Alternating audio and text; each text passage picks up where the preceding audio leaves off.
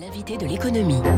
7h14. Comment va le secteur pharmaceutique au bout d'un an de crise du Covid? Il y a des éléments positifs, d'autres euh, des éléments de progression. On en parle avec Frédéric Collet, le président du LEM. Bonjour à vous.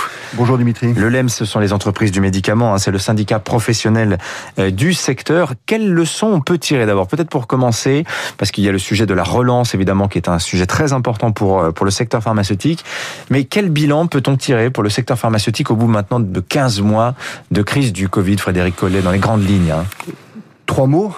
D'abord, les entreprises ont fait le job. Elles ont assuré la disponibilité de tous les médicaments dont on avait besoin, même ceux dont on craignait qu'il y ait des tensions fortes. C'était le cas en particulier des médicaments de, de réanimation, par exemple.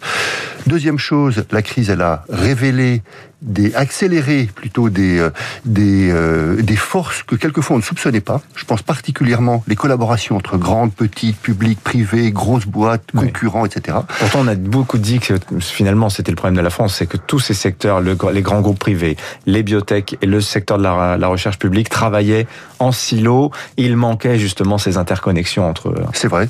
Et la crise a montré, par exemple, dans les vaccins, que des entreprises, des big, ce qu'on appelle les big pharma, autrefois concurrentes, se mobilisaient pour travailler ensemble sur la fabrication, sur le développement, que des entreprises, des grosses et des petites, des biotech. Aujourd'hui, je, je regardais un chiffre hier sur le développement des traitements, plus des vaccins, mais des traitements. Mmh. Ce sont toujours une big pharma, et une biotech. Et puis troisième chose, c'est le public privé. Et on voit que par exemple, collaboration entre Astra et l'université d'Oxford montre à quel point cette collaboration est essentielle.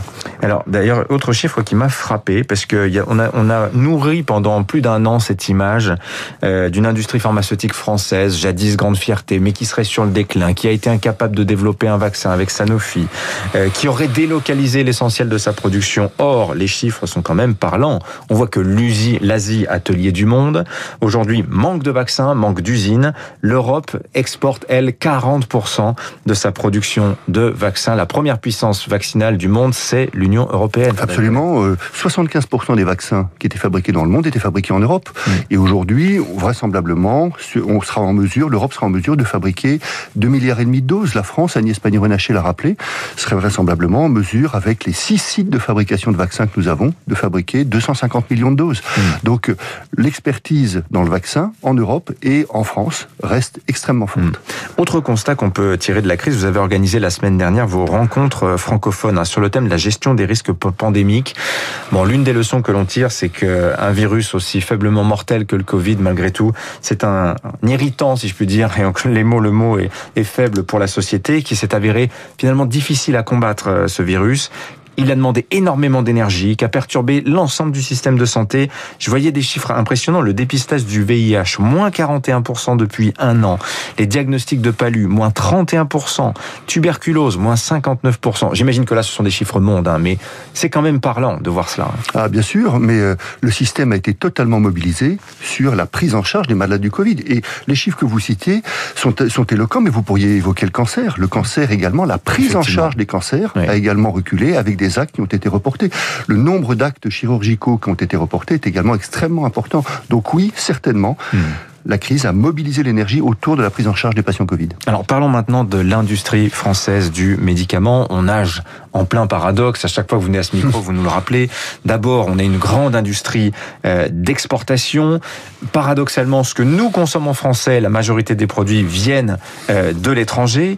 Euh, quel bilan vous tirez aussi de la crise sanitaire à la lumière de ces constats que vous faites depuis longtemps aussi que la France a des problèmes de lourdeurs administratives? Vous redonnez toujours ce chiffre, mais je vais le donner à votre place. 110 jours entre l'autorisation de mise sur le marché d'un médicament et sa commercialisation en Allemagne. En France, c'est presque 500 jours.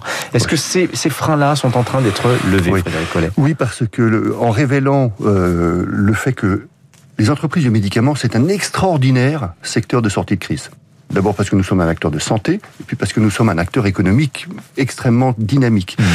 Et donc, euh, aujourd'hui, nous travaillons précisément sur la façon, et c'était reconnu par le Premier ministre, mais sur la façon de contribuer à cette sortie de crise, à travers la dynamisation de la recherche, à travers la dynamisation également de la recherche clinique, parce que la recherche clinique, elle est essentielle en France. C'est bien souvent la façon de rendre des traitements disponibles hmm. plus tôt encore aux patients. C'est particulièrement vrai dans le cas du cancer. Qu'est-ce que c'est exactement la recherche clinique La recherche clinique, en fait, notre métier des entreprises du médicament, il est très simple. Nous sommes de la recherche et de la recherche fondamentale. Une molécule sur 10 000 devient un médicament, vous imaginez.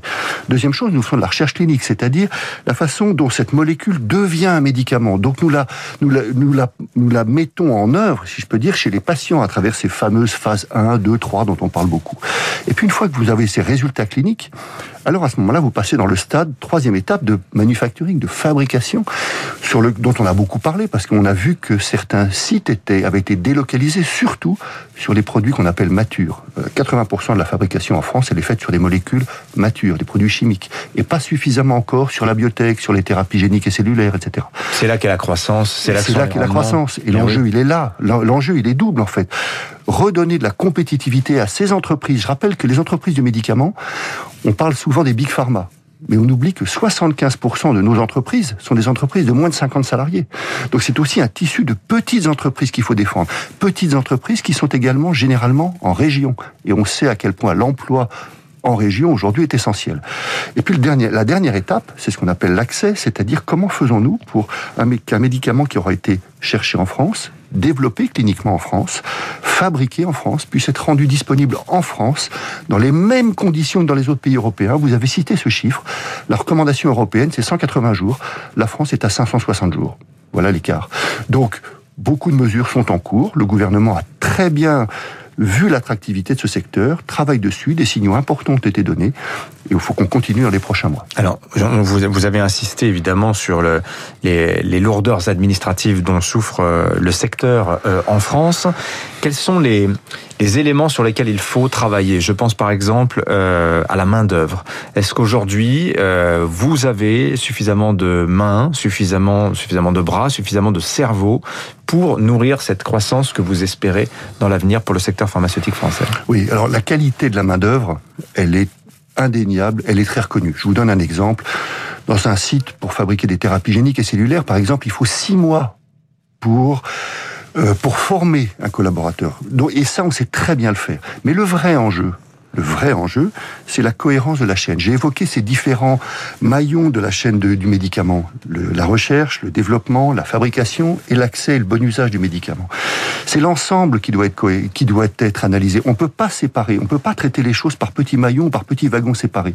Et aujourd'hui, nous avons devant nous ce qu'on appelle le, le Conseil stratégique des industries de santé, qui est une réunion qui est organisée par le Premier ministre tous les deux ans. Et là, ce sera la fin du mois de juin. Ce sera la fin du mois de juin, et le président de la République y a mis tout son poids. Et ce sera l'occasion pour nous de présenter finalement quatre chapitres. Un chapitre sur la croissance, un chapitre sur l'innovation, un chapitre sur l'industrie et un chapitre sur la recherche. C'est très simple. Et voilà les quatre chapitres sur lesquels nous allons nous concentrer mmh. pour redonner de l'attractivité à ce secteur. Un dernier mot sur les vaccins. Il y a eu ce message de l'OMS, hein, le patron de l'OMS, qui nous dit que 75% des doses de vaccins, elles sont distribuées dans 10 pays seulement. Et faut-il lever les brevets? Certains le souhaitent. Euh, que fait l'industrie pharmaceutique aujourd'hui pour assurer la disponibilité des vaccins partout? Puisque la levée des brevets, finalement, ce serait la punition si vous n'arrivez pas à assurer cette disponibilité. Oui, je pense que l'enjeu de la disponibilité du vaccin, tout le monde la reconnaît. Et on sait très bien que d'abord, cette crise, elle nous concerne tous. Donc soit nous serons tous protégés, soit nous ne le serons jamais. Donc il faut absolument assurer cette disponibilité. La, question de la protection brevetaire, c'est pas la bonne réponse. La bonne réponse, ce sont les collaborations. Aujourd'hui, il y a près de 300 accords entre entreprises spécialistes. Le vaccin, c'est une, une, une, une, biotechnologie. On ne peut pas se mettre à fabriquer du vaccin sans en avoir la maîtrise. Donc il faut faire en sorte que tous les acteurs qui le connaissent, qui le fabriquent, qui ont l'expertise, puissent travailler ensemble. Ce sont ces 300 accords qui existent, qu'il faut continuer de développer. Puis deuxième chose, il faut faire en sorte, et c'était la question sur l'embargo américain, que les produits qui sont fabriqués notamment aux États-Unis soient rendus disponibles dans le monde entier, sans protection. Merci Frédéric Collet, le président du LEM, les entreprises du médicament, invité de l'économie ce matin de Radio Classique. Merci d'être venu nous voir. Il est 7h24, les titres de la presse, David